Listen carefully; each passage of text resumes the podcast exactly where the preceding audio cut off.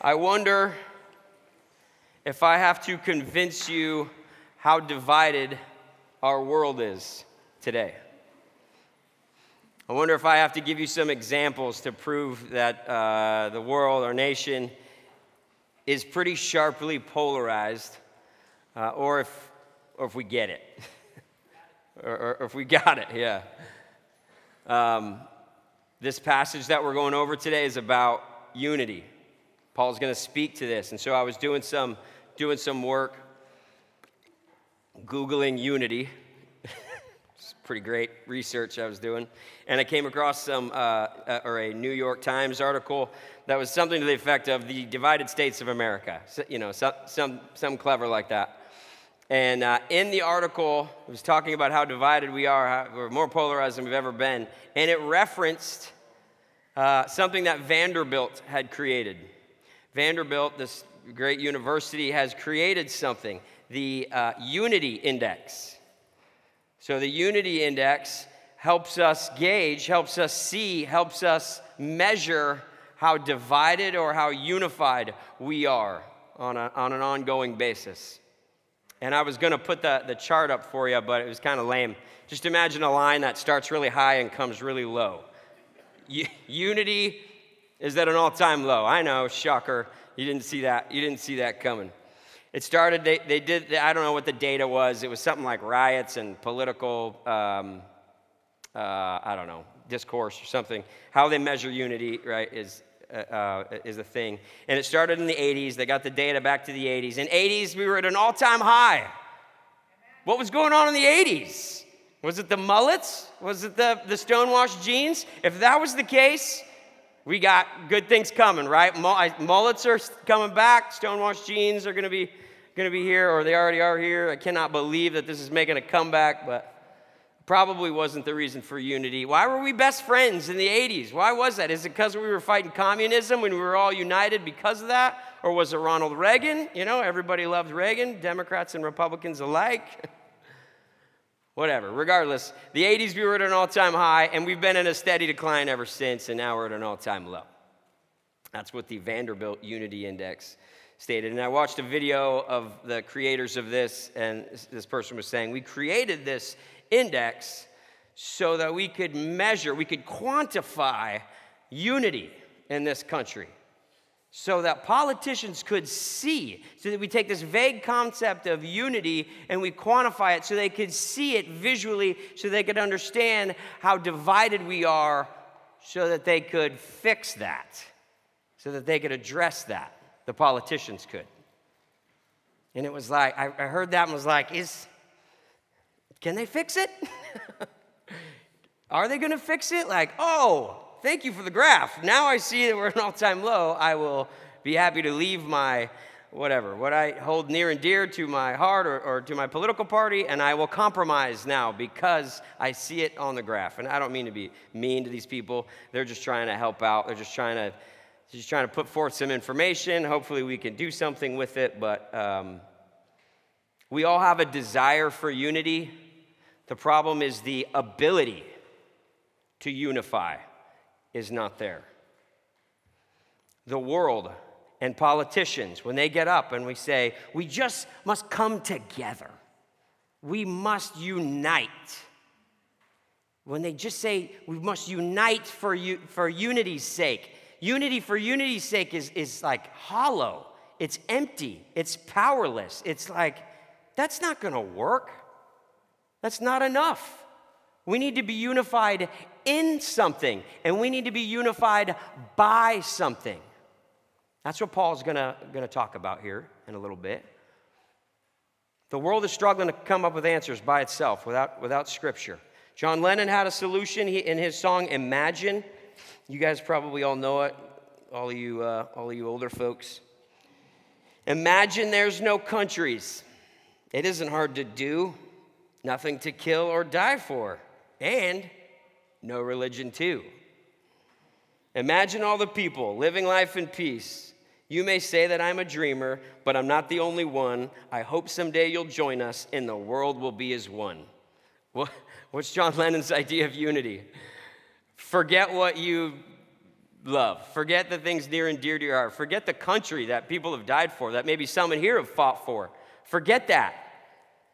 Forget your religion. Forget your faith. Forget the things that, that are, are most important to you, the things that you've built your life on, and join me in my religion. Because atheism, the idea of no religion, is a religion, right? It is a, it is a set of beliefs about the world. He's telling us leave what you hold near and dear behind and conform to my beliefs. That's not the way we unite. That's not going to work. But Lennon points, or excuse me, paints an interesting picture.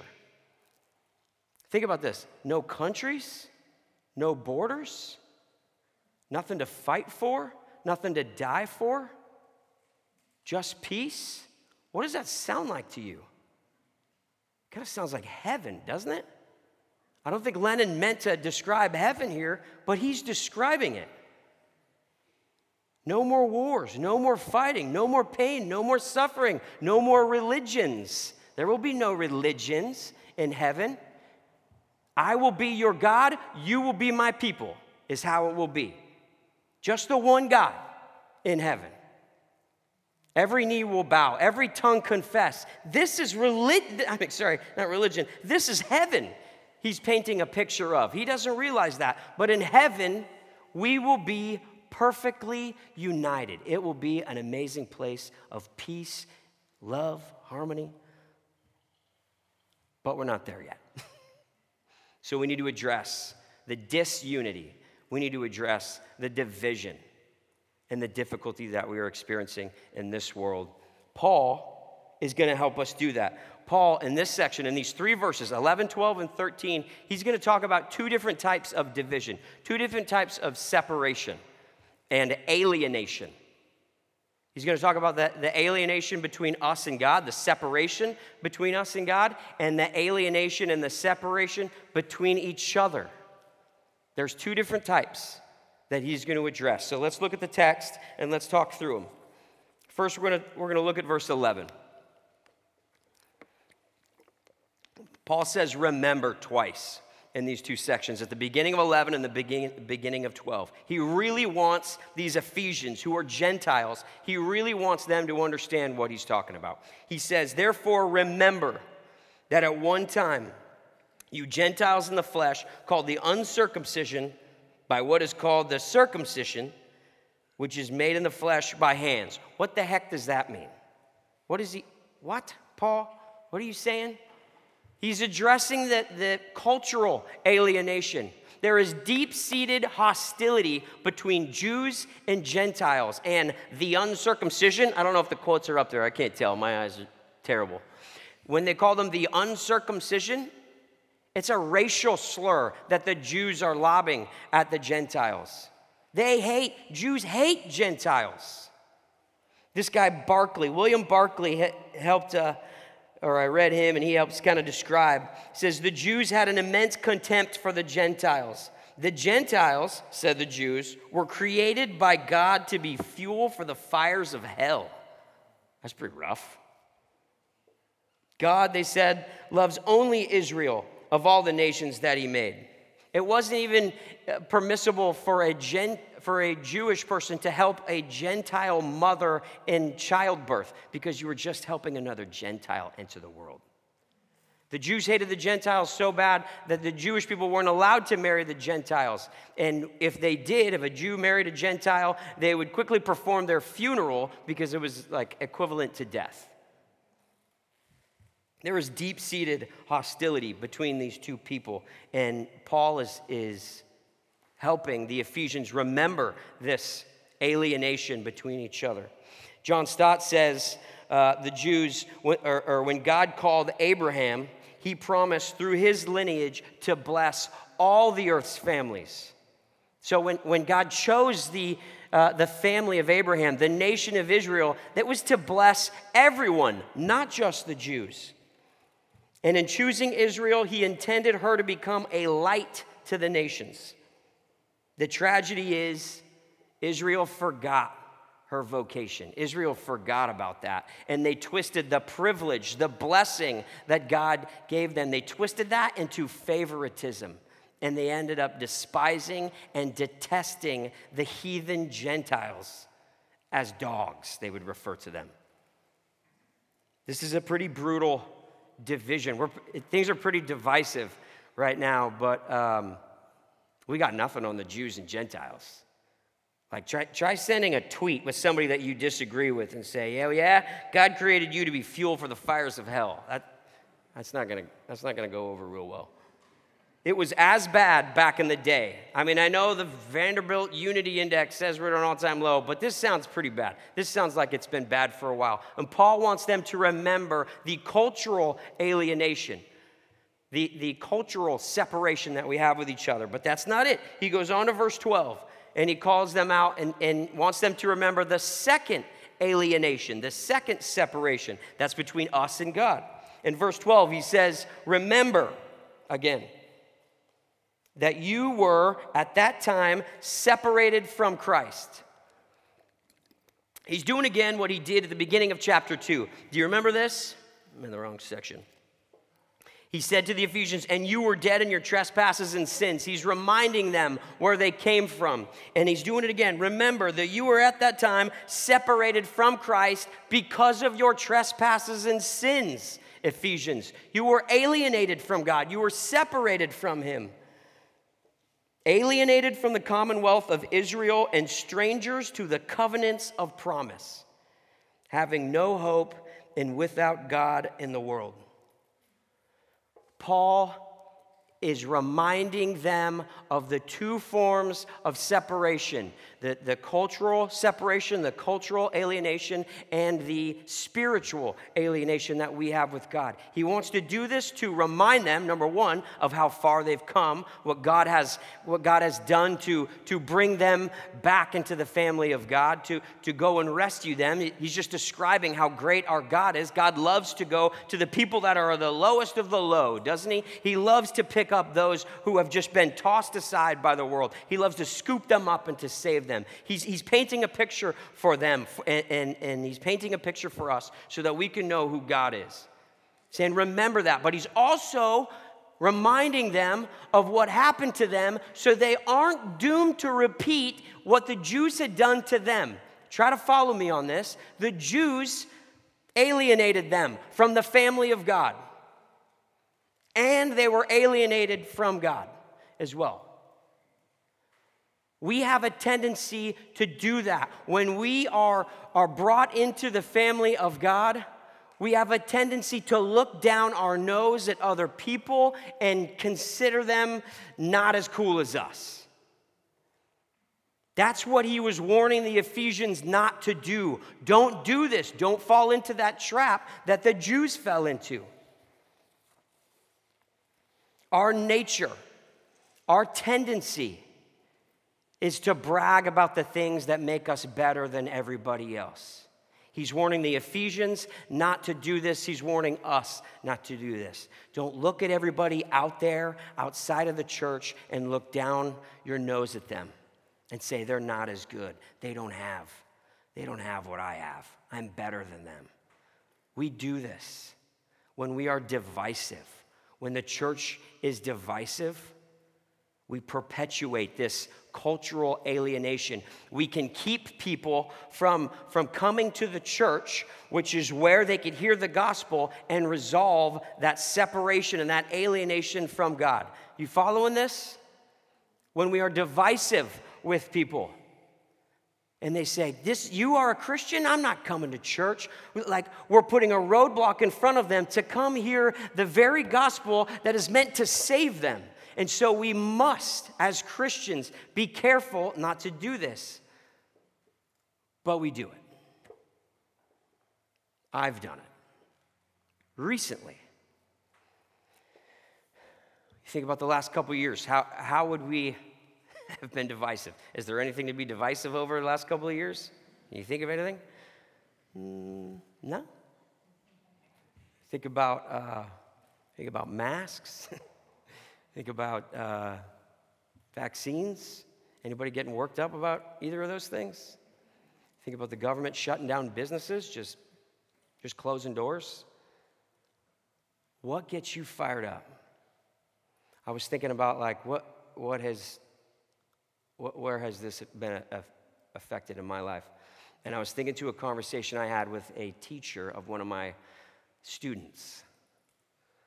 I got a kid that's getting a little bit older. They're talking about some funny stuff in class. So during a Zoom meeting, which is not helpful, but during a Zoom meeting uh, during COVID, I thought I should probably ask some questions here. This is a public school. I don't exactly know what's being taught. I fully knew I am the Christian here. This gal I know is not a Christian. I know a little bit about her, and what I know is not necessarily lining up with, with the faith. I fully know that. And so I, like, tried to be sensitive. And I'm like, even, even thought about it and prayed about it. Like, I don't want to come across, across harsh or, or rude or whatever, but I got to ask some pretty pointed questions here. And I asked the questions, and the conversation, it wasn't terrible. I didn't, like, I don't know, yell at anybody or, uh, or, or you know, you gotta be kidding me, you know, or anything like that. But when I think back to the conversation, do you know what I do? I kind of cringe. Was I divisive in that conversation? Was I putting a roadblock in front of this person that would keep them from coming to the church? They know we're Christians, they know that we're leaders in the church.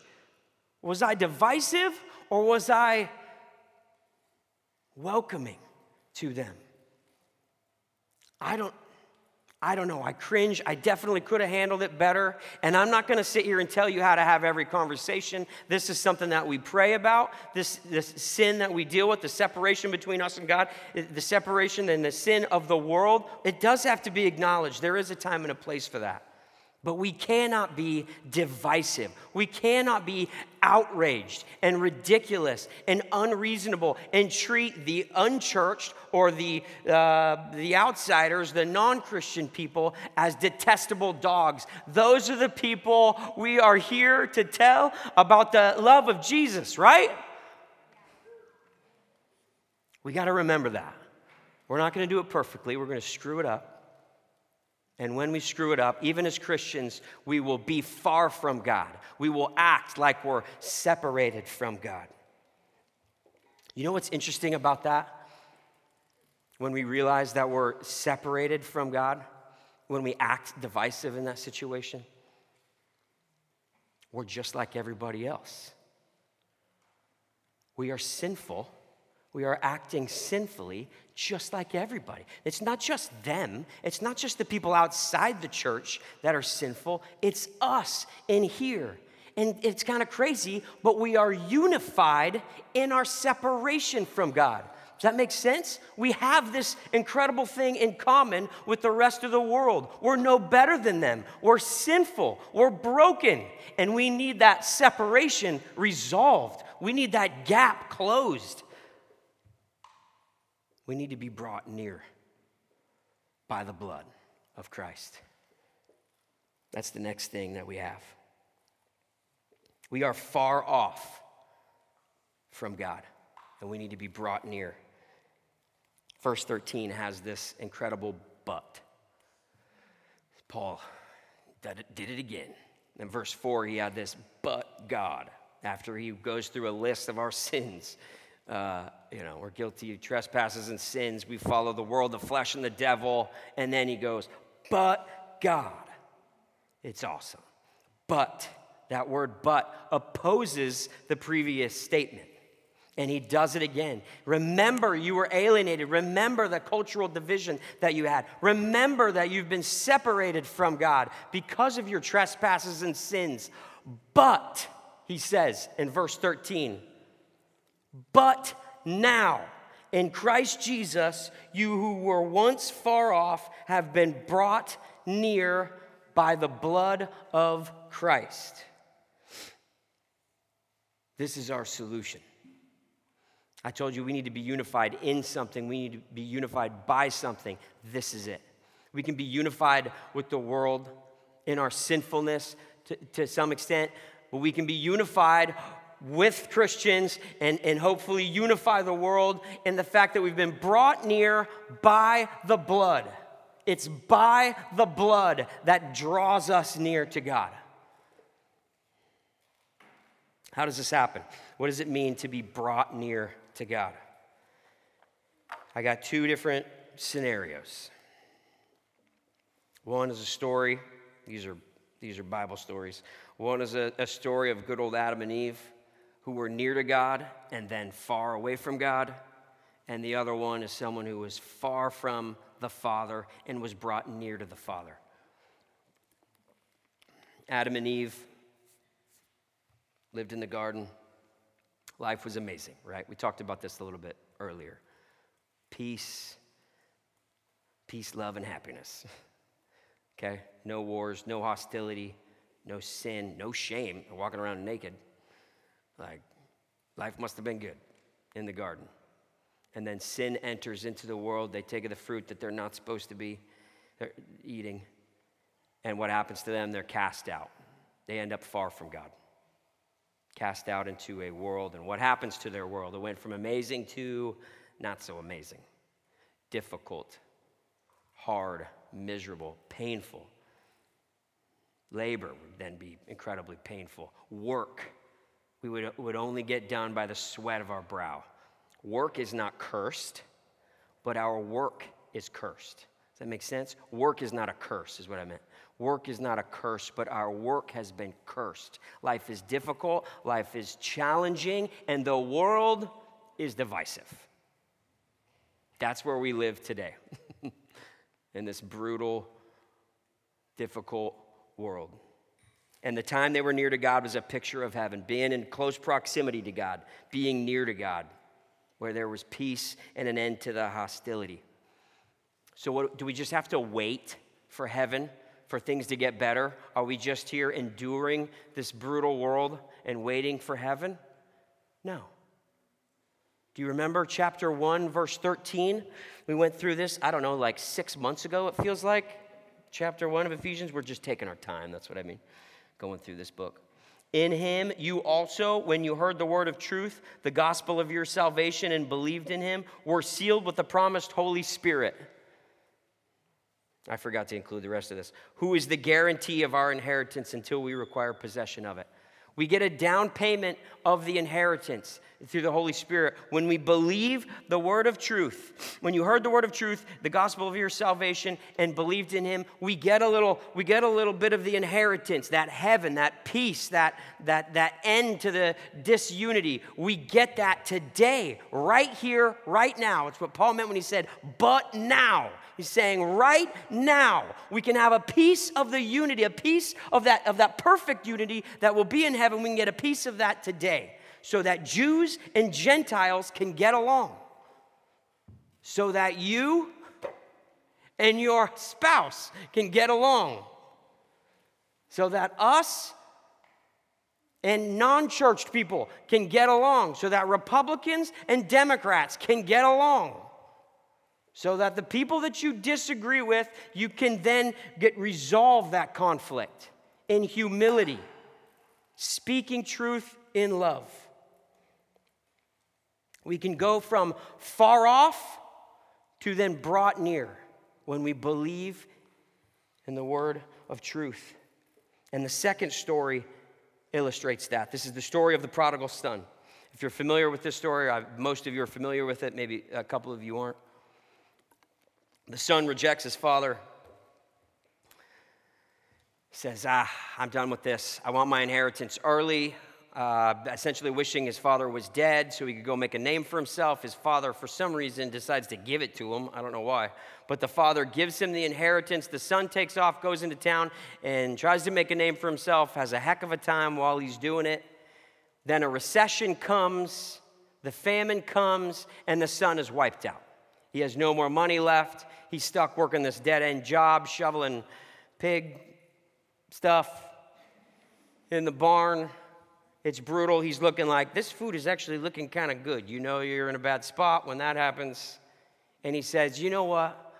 I should go back to my dad. His, his hired hands are, are in better shape than I am. So he makes the trek back. And let's read Luke 15 20 to see what happened, to see how him and the father come near. The son is far off, and then he arises. He arose and came to his father. But while he was still a long way off, his father saw him and felt compassion and ran and embraced him and kissed him. Just stop there for a second. He, he's trying to get to the father, but he can't get to the father, can he? He's trying to draw near to the father, but the father sees him a long way off has compassion for his son, and runs and embraces him and kisses him. The father brings the son near to him. Can you get any more nearer than the father than that? This picture of him being far off and the Father bringing his Son near to him is a picture of us. This is what happens when we are far off from God, when we realize it and we humble ourselves before God and we say, similar to what the Son said here, Father, I have sinned against heaven and before you. I am no longer worthy to be called your Son. But the father said to his servants, Bring quickly the best robe and put it on him, and put a ring on his hand and shoes on his feet, and bring the fattened calf and kill it. Let us eat and celebrate. For this my son was dead and is alive again. He was lost and is found. And they began to celebrate. This is a picture of us being far off in our sinful situation, in our sinful lives, being divisive, being hostile to one another, recognizing that we have sinned, not just uh, in other people, but sin before heaven, sin before God. We have been alienating ourselves from God, we've been alienating others from the church. Oftentimes, this is a picture of us in repentance coming before God and saying I am no I am not worthy. I have screwed up again. I am sinful. Please God. And God comes and will embrace us will bring us near to himself and it all happens by the blood. The one story, the one part of the, the story that is left out. Jesus told this story, by the way. The one part of the story is the blood that was necessary to bring the Son near. Jesus hadn't shed the blood yet. He wasn't, he wasn't ready for the cross yet. But that separation that we experience, that separation that we have from God. That has to be bridged. That, that offense that we had before God, it must be paid for. The situation was so bad that somebody had to die. It would either be us or it would be somebody else. And praise God, it was Jesus. Jesus went to the cross for us to pay for that, to bridge that, that immeasurable separation. And because of that, we are no longer aliens. We are no longer illegal aliens in the kingdom of God, but we are full on citizens when we believe that we've been brought near by the blood. We're no longer strangers to the promise of God and without hope anymore. We are sons and we are daughters with hope by the blood of Jesus. Our debt has been paid by the blood. It's, it, without the blood, there can be no forgiveness of sins, Hebrews 9 says. It must be the blood. The blood is what we need for forgiveness, the blood is what we need for redemption. It's incredibly important for us to realize that. It's the blood that will reconcile us to God. And when we are reconciled to God, when, when the hostility is gone, when there's the forgiveness of sins, then we can go into the world and try to reconcile relationships. Then we can leave our divisiveness behind, and in humility, we can speak the truth in love. Not get angry and not get outraged at what's going on. The blood is what brought Jews and Gentiles together. The blood is what we need to bring us together. In the church, and in the world. Last thing how do you be brought near to God? How can you make that happen? You can't really. God is the one that brings us near. It's God's sovereignty that will grab you and will bring you near, embrace you and hug you and kiss you and tell you that forgiveness is yours you are, this is my son, this is my daughter. But James 4:8 gives us kind of a little bit of hope there. James 4:8 says, "Draw near to God, and He will draw near to you." Like that picture of the prodigal son who's on his way back to the father, but but it's but it's pointless. He can't make it to the father. It's too far of a trip. The separation is too great. We need the father to come grab us and, and bring us near to Him. But there's something in that verse draw near to God, and He will draw near to you. This is what we're doing this morning seeking God, learning about His scriptures, wanting more of His love. This is what we're doing. Let's draw near to God and pray that He would draw near to us. Let me end in prayer. Father, we, we thank you for uh, this passage in Ephesians that Paul wrote for us. God, we pray over the, uh, the issue of disunity. We pray over the, the divisiveness in our country, in our world, in our homes, even. We pray that you would bring us near to you by the blood. We want to be as near as the Son, the prodigal Son, and the Father. We want to be as near to you as Christ is, and, and that is possible for us. We can be in Christ. When we hear the word of truth and we believe in you and we believe in the blood of Jesus Christ and what that means for us, we have it. The separation between us has been bridged, and we pray that that separation would then tee us up to, to, to unite with each other and the church and the world. We can resolve some of these things that we wouldn't shy away from sin or gloss over sin or try to conform to the world. That's not what we're doing. Pray that we would speak the truth in love in all of these different scenarios that we, that we come up with. We pray that you would give us wisdom in those situations.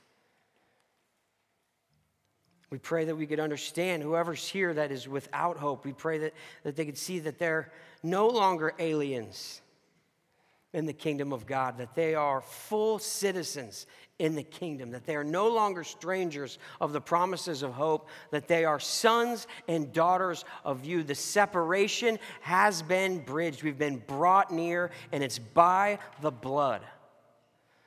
Pray that you would impress that upon our hearts. We pray this in your great name. Amen.